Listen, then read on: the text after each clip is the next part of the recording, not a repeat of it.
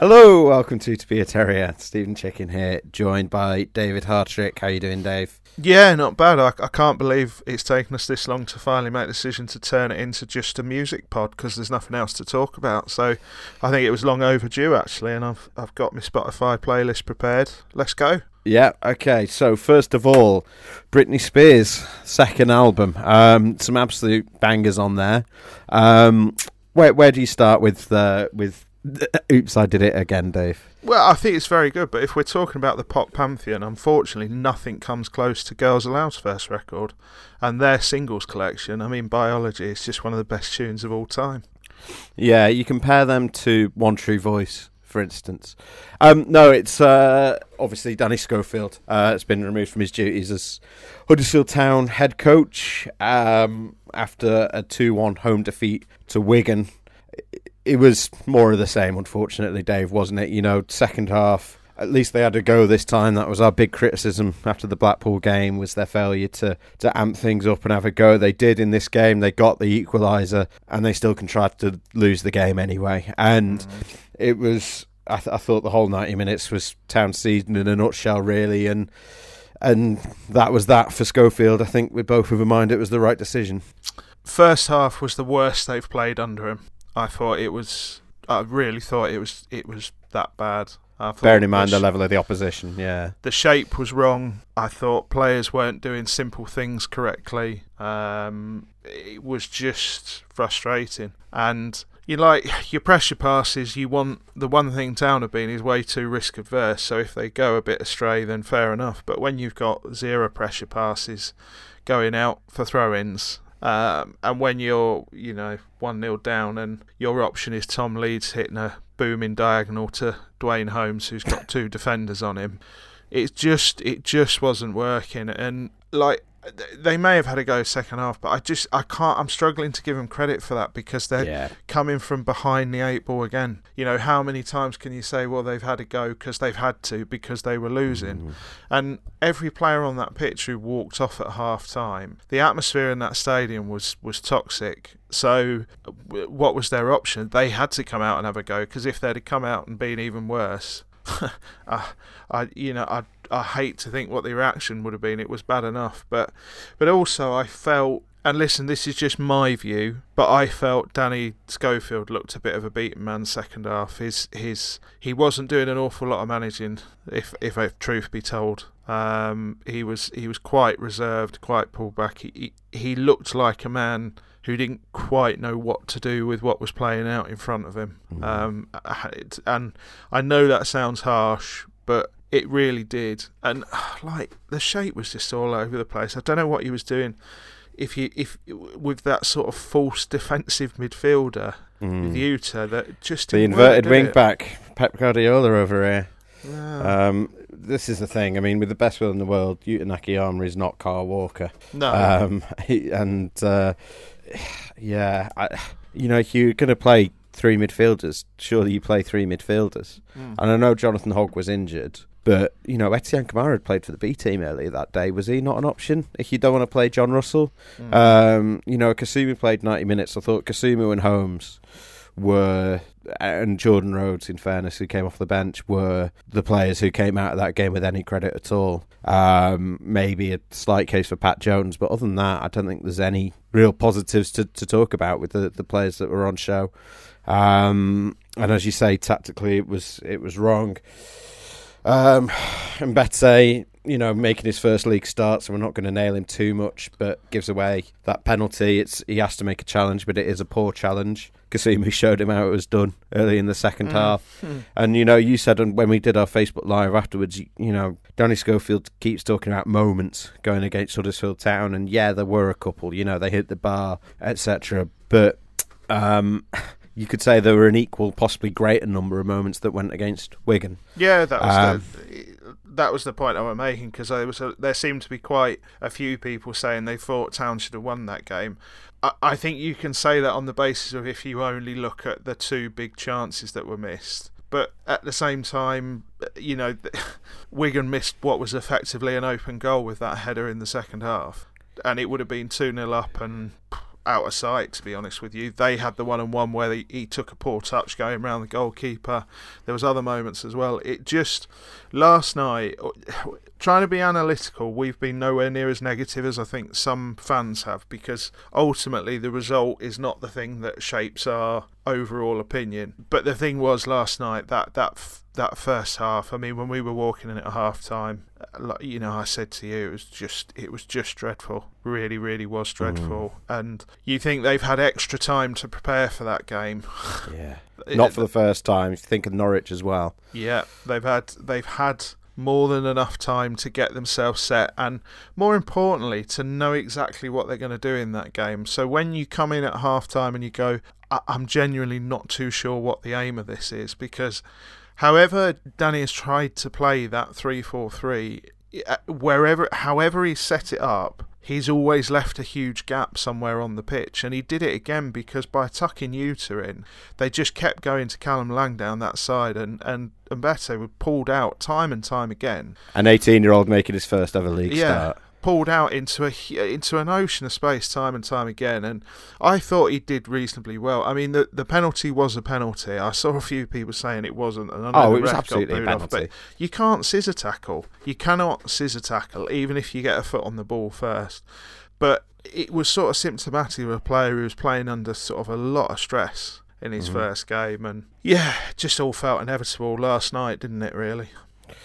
It did, yeah. I mean, it was. I was surprised to see Danny Schofield come out for the post-match press conference. In all honesty, um, yeah. I mean, the the issue is, you know, if you were talking about two or three players that were underperforming, that's one thing. But consistently this season, it's been eight, nine, or ten. And you know, I think last night you sort of typifies it because you go right through the team. You know, Danny Ward missing a sitter that last season he puts away, and any other touch takes it in. On the wing, Sorba Thomas, uh, completely anonymous. Um, you know, in midfield, you've mentioned the, the situation with Nakayama. That was a bit of a mess, and Rudoni wasn't terribly effective either. He was working hard to make things happen, but I don't think he was terribly effective. Uh, the back three, you know, they've conceded a penalty, they conceded two goals. Uh, Tom Lees got the goal, all right, but you know, he also was way too tentative on the ball and, and making poor decisions.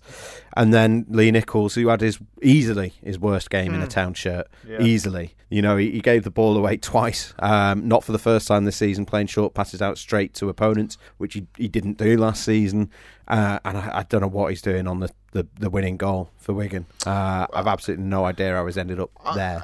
I've I've watched it a few times now, and I th- I think he just loses. Uh, he loses sight of his posts. So he, I think he thinks when he takes that step, he's coming to be more central, so he can go either side. And he realizes uh, way too late that what he's actually done is taken a step way too far over to the left and just mm-hmm. left a huge target basically to pass the ball into. But like Lee Nicholls is the one player he gets a gimme, doesn't he? oh yeah, yeah, yeah.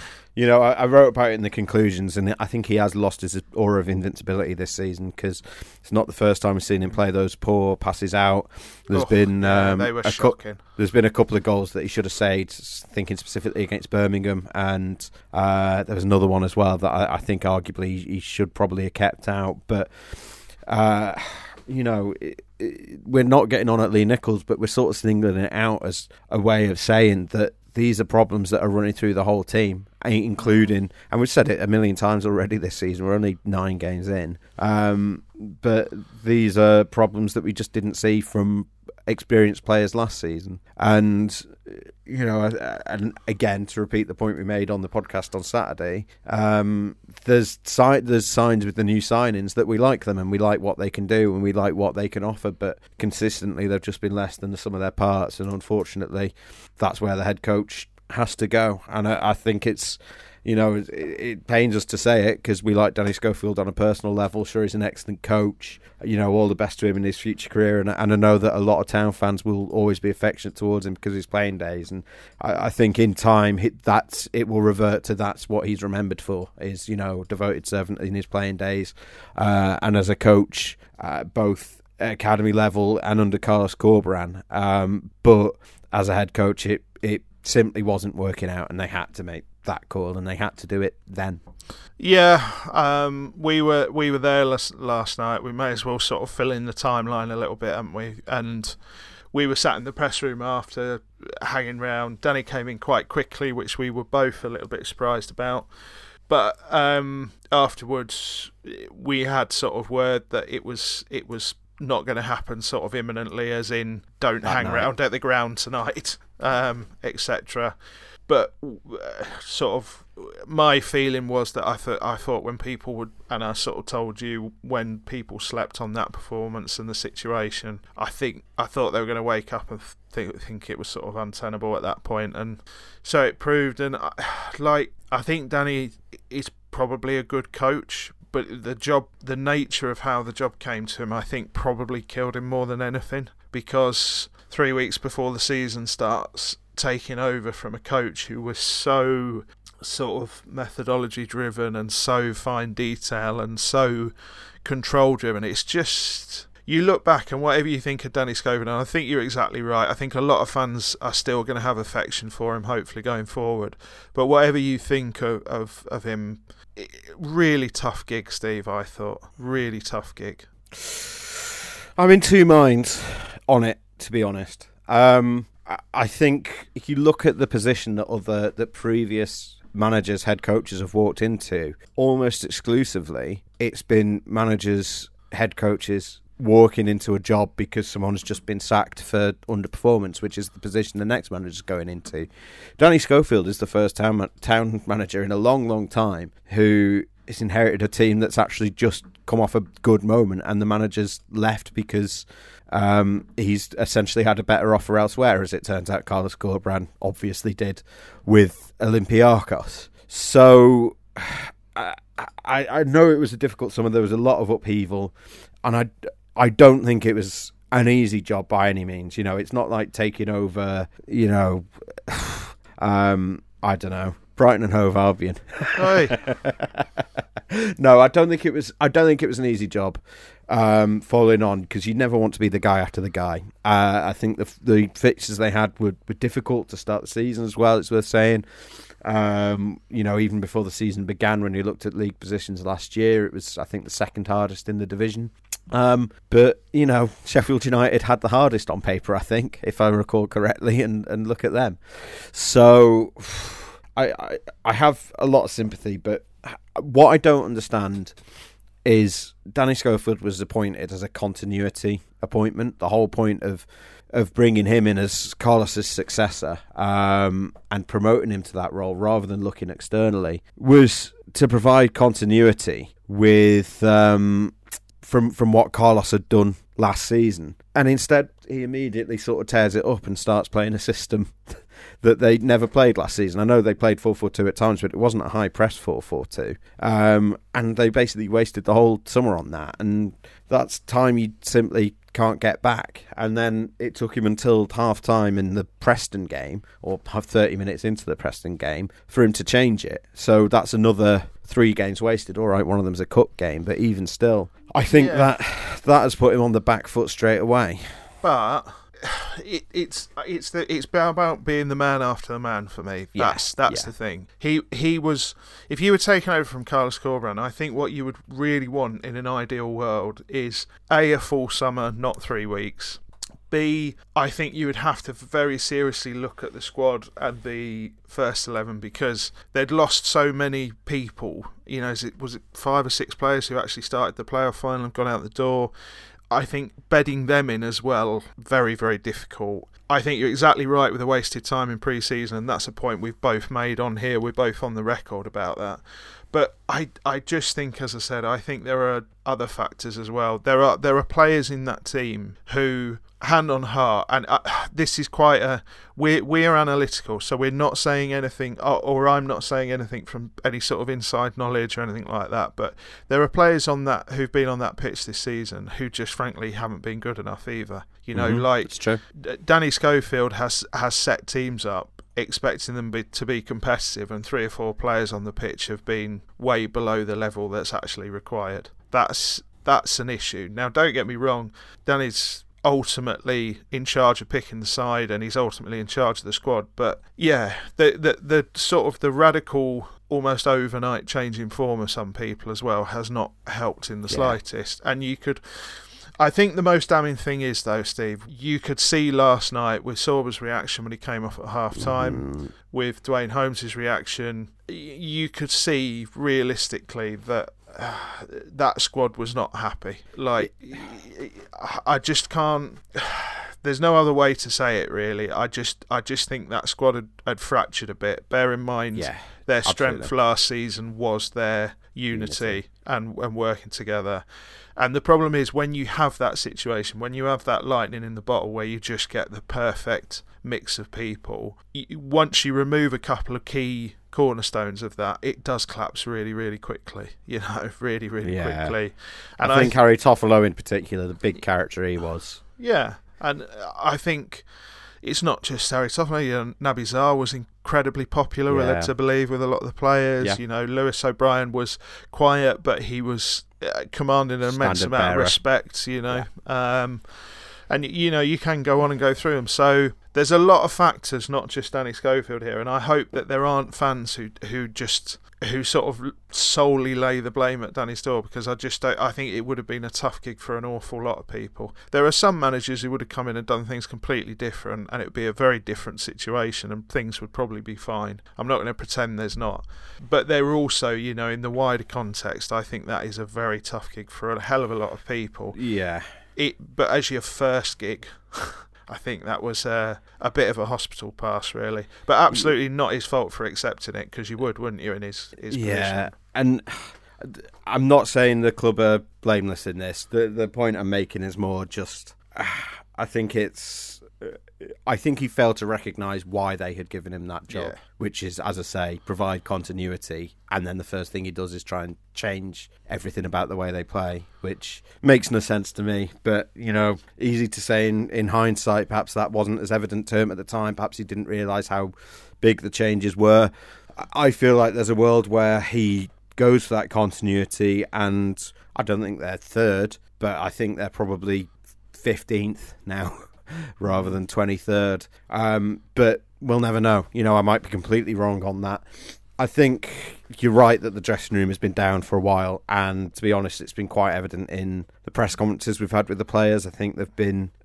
It's it's difficult when it's new players because you don't know them, you don't have anything to compare it to.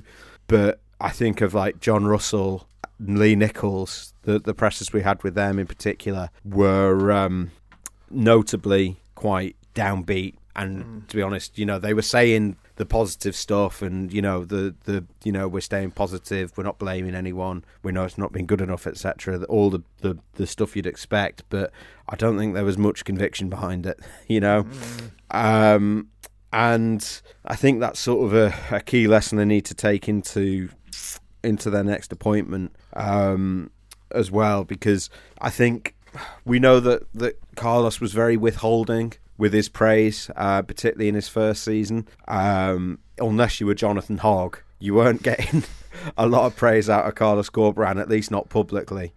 Danny Schofield, I think, was positive to a fault. You know, he, he was clearly, you know, he, he admitted he was struggling with the, the, the pressure of the scrutiny. He made that quite clear early on. He didn't like being in front of the media. Um, but he always tried to stay completely upbeat, completely positive, um, rarely single out people for criticism, always quick with praise and try to find the positives. And you wonder a little bit if, you know, obviously, I think motivation, I think it's quite psychologically sound to say that a lot, most people need a, a bit of stick and a bit of carrot, and however, whatever quantity you need each in varies from person to person. But I think there's probably an argument on the evidence that we have at the moment that this is a squad that probably needs a little bit more stick than carrot, uh, and it feels like Danny Schofield was all carrot. Yeah, uh, there's absolutely no denying that. I, I even I'd go further and say it felt like he was a bit all carrot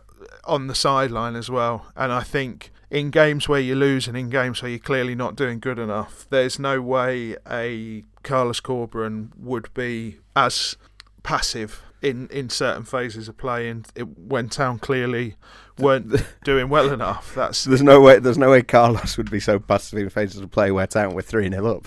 yeah, yeah.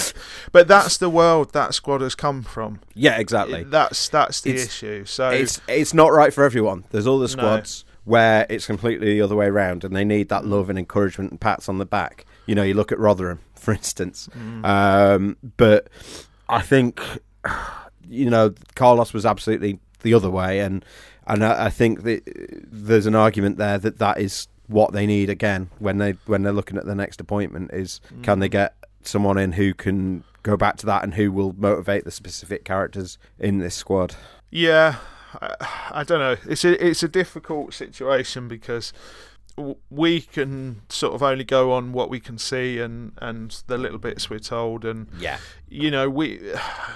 We've known Danny's been under sort of the scrutiny has ramped up recently, and the thing is, as much as we talk about things needing to change and various other things, I I just I feel I feel for the bloke really because I just don't think Yeah. he's been able to handle it, and I think with the way that club is now in terms of where the fans are and various other factors, the next person who comes in has got to have very broad shoulders because I think not only have they got Yeah. to basically rule that squad um, with a sort of rod of iron for a little while, but I also think they've got to be prepared to to almost taking on the job of of turning the turning the the club's fans round by themselves because whatever they do now, we're going to talk about potential candidates, and there's one obviously big one we've got to talk about, but it hmm. does need a it does need a reset, and that sounds mad to say it when you know four weeks before the season started we were expecting the third year of Corberán and what would that look like and etc. But here we are now saying you know realistically it needs a reset, and yeah, we better talk about what comes next. Well, I think as the first step on that is what responsibility do you think the club bear for this situation as as an entity from from sort of board Leigh Bromby? What do you think they could have been done differently to to stop this situation from happening? Let's do it in percentages. The club, 33%. no, I think I, the club obviously has to bear some responsibility because I just, I, I, I, I think Danny, I think Danny Schofield was perhaps the easiest appointment to make in the circumstances. Now, they wanted a continuity candidate and they thought Danny was it, and I completely get that. And you know what? I still sit here and I maintain it wasn't, I don't think it was necessarily the wrong decision. But, uh, you know, ultimately, I don't, I think the big thing I keep coming back to, Steve, is that I think he needed in the dugout next to him a proper old fashioned assistant manager with a hell of a lot of experience behind him, preferably championship experience. Yeah, a Mike Phelan type Yeah. figure. Uh, Yeah, that feels like the failing to me because that lack of support for him, if you genuinely wanted him to, to work over the longer term, I, I thought was a key a, a key thing that yeah. And so the problem was that I think Danny took a lot on his own shoulders um, and didn't get enough support around that area. It, it's difficult to say because we don't know what exact discussions were had, but the standards that they set for him, ultimately, he wasn't hitting. Now, did he have all the tools and all the support he needed to hit those? Well, the one thing you can say, Steve, is that first 11 fully fit is good, and Yeah. Huddersfield Town squad is good. So, all we can say is that the season so far has been a massive underperformance. So, I think there are things the club need to, to look at and need to shoulder the blame for, but ultimately, what has to happen is they have to get somebody in who's the right man who takes them forward now because they've gone backwards now for two months. That's Yeah. that's the issue. I think there's a contrast, a clear contrast as well um, from last season in their work in the transfer window. Um, you know, they last year the only signing they made, well, they didn't make a single deadline day signing. They made they signed Mipo Odubeko on loan uh, the day before the window shut, and that was only because Jordan Rhodes had just got injured, uh, and then he barely played anyway. And it turns out, you know, they didn't particularly need him. This year, you had three signings on deadline day, and two of them you would say they quite desperately needed. You know, two of them were in the starting lineup um, last night. So uh, I, I understand that you know we've made I think, appropriate caveats around it, it was a it's a tougher window this year. Mm. They they were spending money rather than signing free agents, which always slows things down. Yep. Uh, they were signing attacking players rather than defensive players, which always slows things down. The wage bill need had less wiggle room in it because they hadn't had the big wage releases that they'd had last summer, uh, which obviously which again slows things down. So there's reasons behind it, but you know, and obviously Matty Pearson's injury is one of the reasons they needed that extra Yeah. centre back in. Plus Edmonds Green not being fit, which I think they would have expected him to turn up to pre-season in in in good shape. So, um, yeah, but nonetheless, you know, I, I think. It's never a great look for a club when you are having to sort of scramble on deadline day and you're sitting there until half past 11 hoping that that centre back signing Mm. gets over the line. Um, so I, I think maybe there's lessons there, and, and making sure that next year, you know, whatever releases they have planned, they already know. Right, well, we're bringing in this player, this player, this player to replace to replace them. Mm. Um, which you know, I know that they did with with a number of players. You know, Simpson dragged on all summer. Rudoni, uh, they identified very early. Uh, Kasumu, they'd been after for a long time. But um, yeah, I don't think it helped. However, it came about. No. So- And the uh, it's worth talking about the outs as well, Steve, because yeah, absolutely. we literally knew the day after the playoff final that that Forest were after Harry Toffolo. And the thing was, these things do take time, and I know he had to go off and get married and various other things, but I know they were trying to negotiate to get the best deal they possibly could and various other things, but at the same time, I don't think that helped them at all and either. For- Forest were faffing about as well, from, Yeah. from what I gather. Oh yeah, but you know, we, we got to the point where it's worth remembering they they didn't go till two weeks before the season started, and that was a sort of weird atmosphere hanging around the squad. You know, these things affect players, affects groups of players because they're all still in the WhatsApp groups. you know, mm-hmm. and things things are being said, etc. So.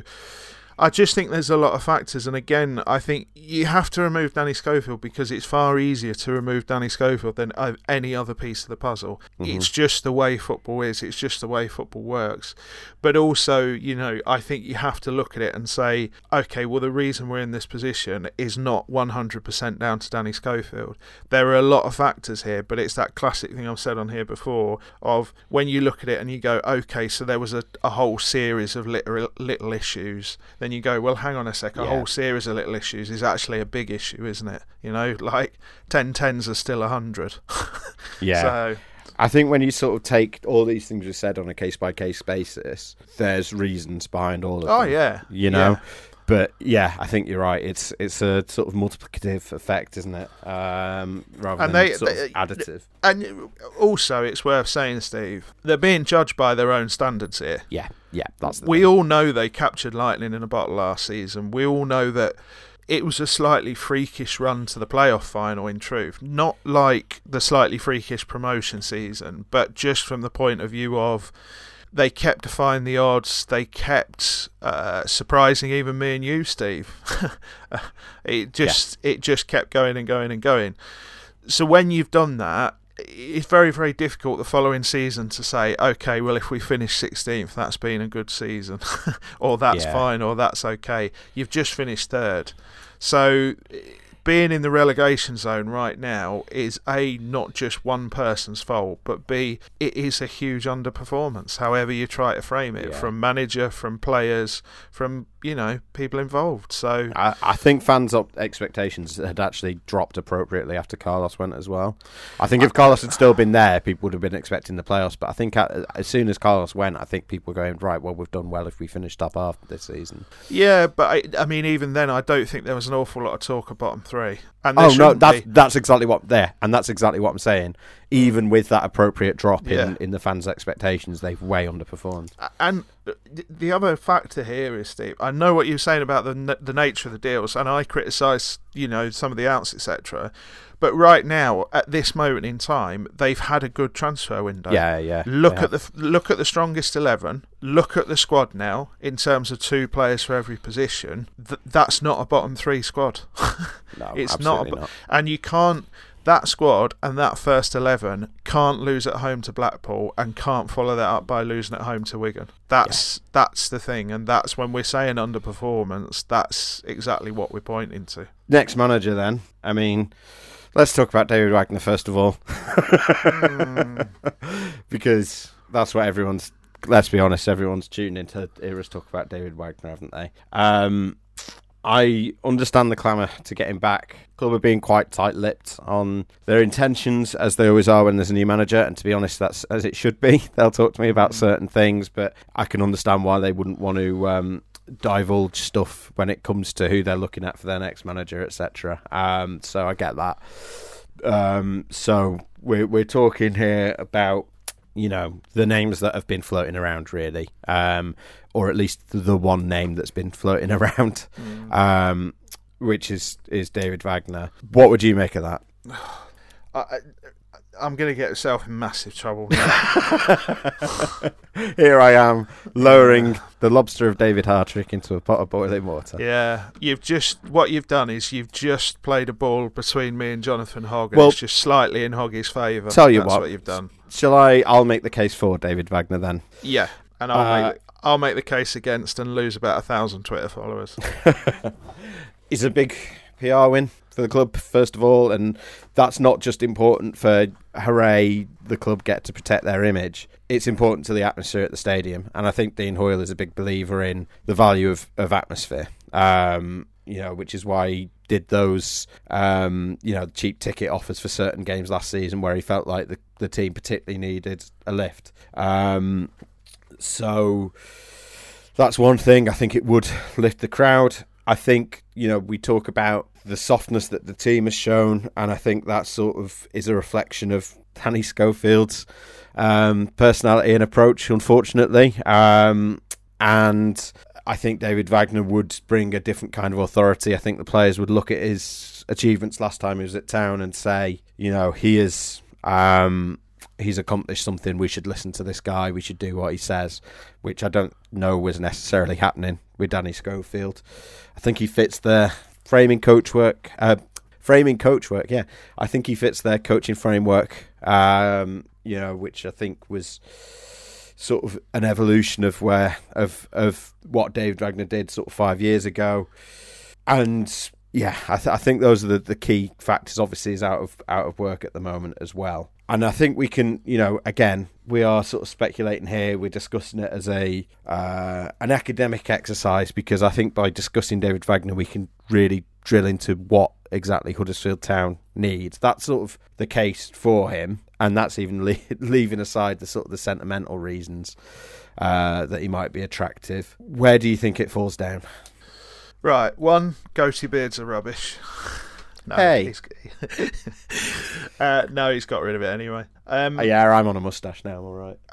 I just there are a few there are a few factors that that a it, it, there's a reason people say don't go back and it's because it's very very difficult to to sort of create what you had before. I think you have to look at the way it ended with David Wagner, which was just a sort of complete collapse, um, of which he played a big part as well. And uh, a lot of I've seen a lot of people who said, "Oh no, that was that was down to other factors." I, I you know, David Wagner played a huge role in that as well. I think he's going to be up against an impossible standard long term because there are a lot of fans who are going to believe within two or three years they will be back in the Premier League, and that is I'm not saying it's not achievable by any stretch. You know, look how close the club came last season. But at the same time, you look at the not, situation you're in now. Yeah. yeah. Uh, so if you say okay, well, it's a short-term deal to the end of the season, I could. Do you know what? I could probably get on board with that because David Wagner would get them back up into mid-table and safety. Mm-hmm. I think, but longer term, I just. I, I think Wagner's managerial career has stalled. If you want to talk about the individual, um, so I would hope he's going to come with something other than a, a four-two-three-one and a gegenpress because uh, Uh, you know, it's evolved a bit since then. I think I just, I, my gut feeling is that if the club get Wagner in and say it's a three year contract and 18 months in it's not going well, and what I mean by it's not going well is not necessarily that they're bottom three, so not where they are now, but they're, they're, they're in mid table. They've had a more expensive level of recruitment because I, I'll hand on heart, I do not think David Wagner's going to come in without some sort of guarantee around a transfer budget. In truth, because he has been to Schalke and he has managed in the Euro Champions League and Europa League with young boys as well at this point. So I, I don't think he wants to come in and, and not have a little bit of a little bit of say over that side of things, which we know kind of breaks the structure at town a little bit as well. I I just think that what do you do at that point if things aren't going particularly well? Because I just don't think you can. I don't think Huddersfield Town can part company with David Wagner. I think that's I think that's a huge issue. I think it's the only way they can do it is if it gets to the point where it's too late to do anything else. In mm. in truth, that worries me. You know that genuinely worries me. And the other side of it is I just think that when you talk about needing a reset, which I think is what the club did with Carlos Corberán over the summer before last season, which was looked at the, the sort of handful of things that Corberán was providing that were working, but then completely changed a sort of structure around him, asked him to change certain things about himself, shall we say, um, you know, put a squad in that they felt was, was better. I think with Wagner, I think the temptation is to almost go back to a lot of things from 2016 and 2017 and 2018 that worked at the time but are not necessarily going to work now. Ultimately, a lot of people don't want to hear anything I'm saying because they just want David Wagner back in charge, and I am not foolish enough to think there won't be a huge short term bounce because what will happen is the whole stadium will be on their feet from the first minute till the end. The players will feel that, the players will respond to that.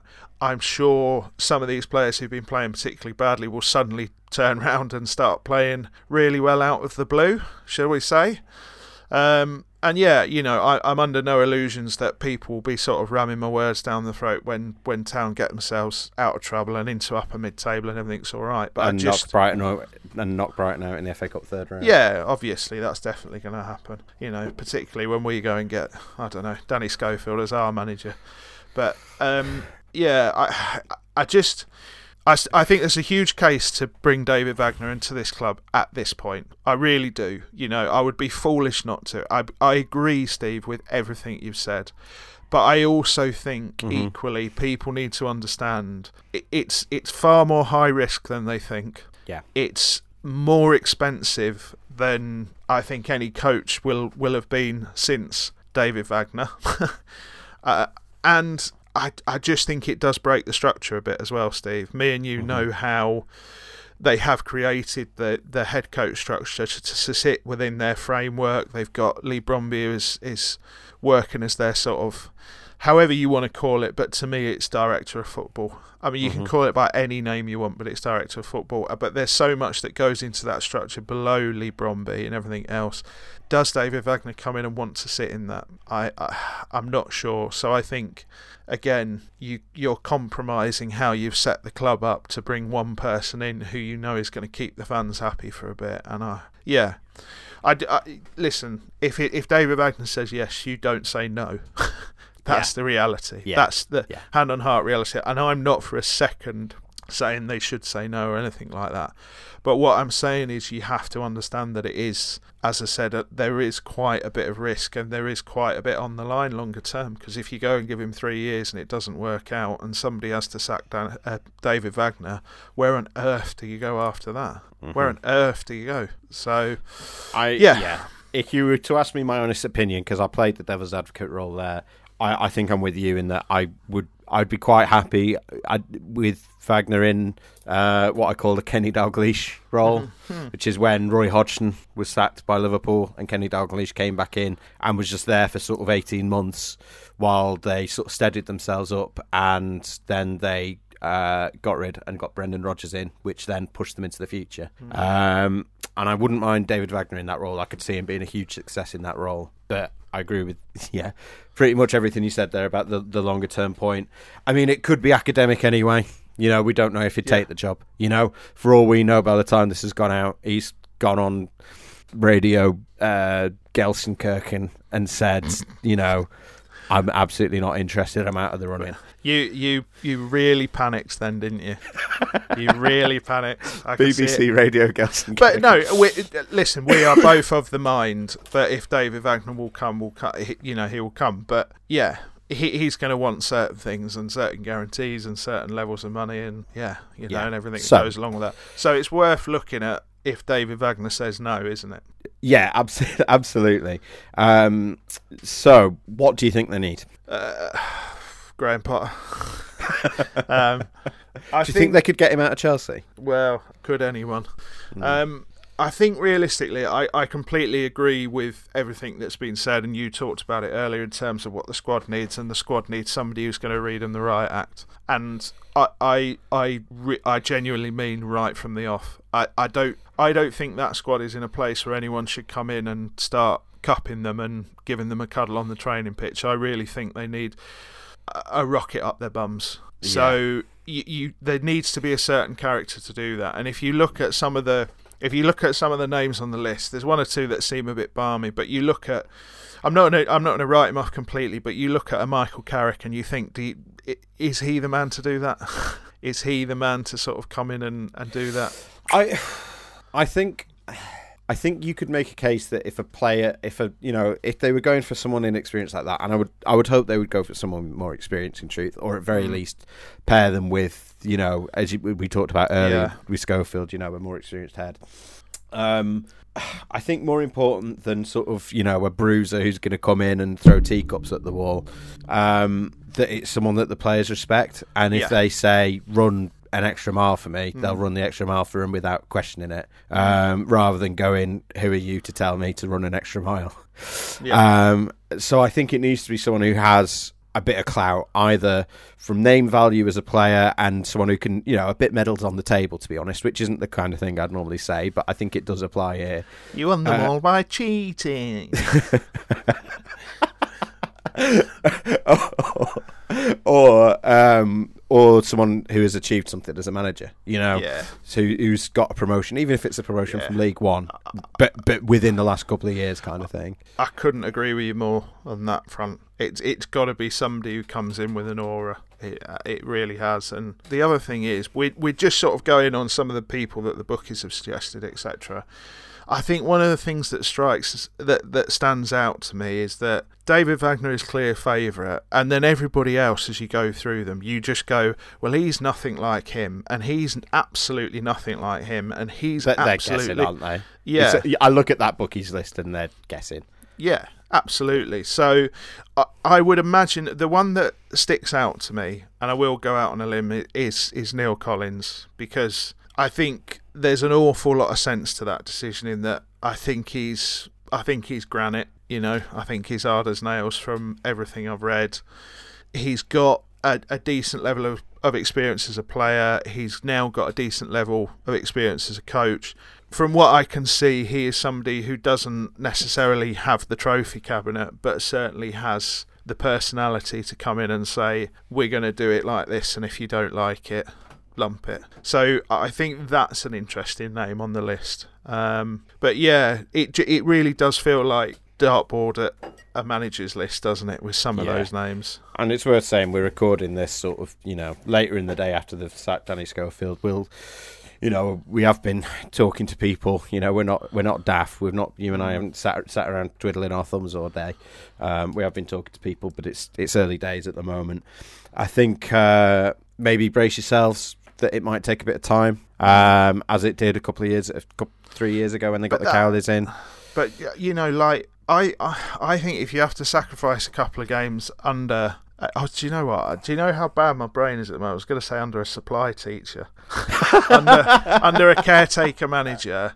Um, but but that's what it takes to get the person you believe is the right man longer Mm. term. I think I think it is what it is. Well, They they have to get this right. You know, they're in the bottom three. They're five points adrift. The atmosphere is toxic. The squad need a rocket. They can't afford to get this one wrong this season. No, absolutely Or- not. I, I mean, like, like, like him or loathe him, and believe me, we know a lot of people loathe him because every time we mention it, we get they pop up in our DMs and on Twitter.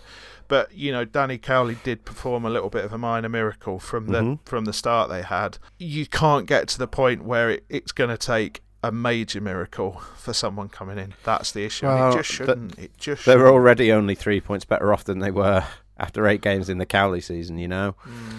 But I think they're in a much better, you know, that squad compared to the squad they had Yeah. then and the players that were uninterested. And yeah, I think it is chalk and cheese. I think this this squad is capable of more. Um, but which I don't think that squad they had then necessarily was. But yeah, it's uh, I. The one thing I would say though is, while it might take time, and it's more important that they get the right person than rush into an appointment, uh, because you know, well, speaks for itself, doesn't it?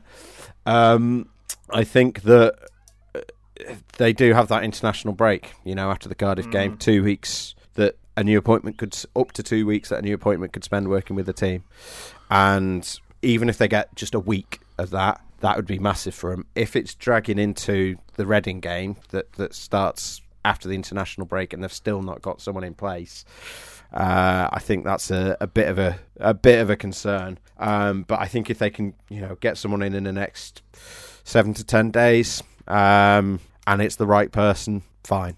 But uh, I just didn't want anyone to sort of go away thinking they're going to announce someone on Friday morning, particularly because there's been a rumour since that West Brom game that Wagner is done and dusted and definitely in. Um, because if there's one thing I can tell you for sure, it's that that is not the case. No. So, uh, yeah. Fantastic. Right. Do we have anything else to add, Dave? No, not really. I just I can't believe we're doing another one of these podcasts so quickly. I know. Musical recommendation? Um, I, I'll be honest with you. I'm still just listening to a load of Massive Attack, and namely Protection more than anything else. But just enjoy Massive Attack. Just go mad on them. Which is the one with the house theme song on? Uh, that's Teardrop, which is yeah. I actually think is not one of their better tunes, but it's it's one of their more commercial tunes. Uh, in literally, because it does seem to pop up on a commercial about once a year quite regularly. But yeah, going back to Protection, that is just an outstanding record. Really is. There you go. Uh, I'll give a little shout to St Vincent's fourth album, uh, which is an eponymous album. Confusingly, normally the first album, isn't it? The eponymous one. Mm. Um, but hers is her fourth. Uh, it's from 2014, but it's uh, it's a classic for me. Uh, there you go. Right, thank you, Huddersfield Town fans. Uh, hopefully, I mean, we're going to have plenty of news for you um, in the coming days, aren't we? One way or the other. Uh, I'm not at the Cardiff game on Saturday, so in some ways, I'm glad they've made the decision now rather than Mhm. wait till Saturday. Um, given that I won't be there, I've had that booked off since June, but I believe there will be uh, appropriate cover provided, uh, and I think we'll have a podcast for you. Um, we'll probably wait until they've got a manager sorted, won't we, Dave? Because otherwise, we'll just be covering the same ground we just covered. Yeah, I would have said so. I am at the Cardiff game, but uh, not in the dugout that I know of. But I'm available. Supply teacher. Yeah. Yeah, yeah. Great stuff. Right, we'll see you next time. Thanks for joining us. Goodbye.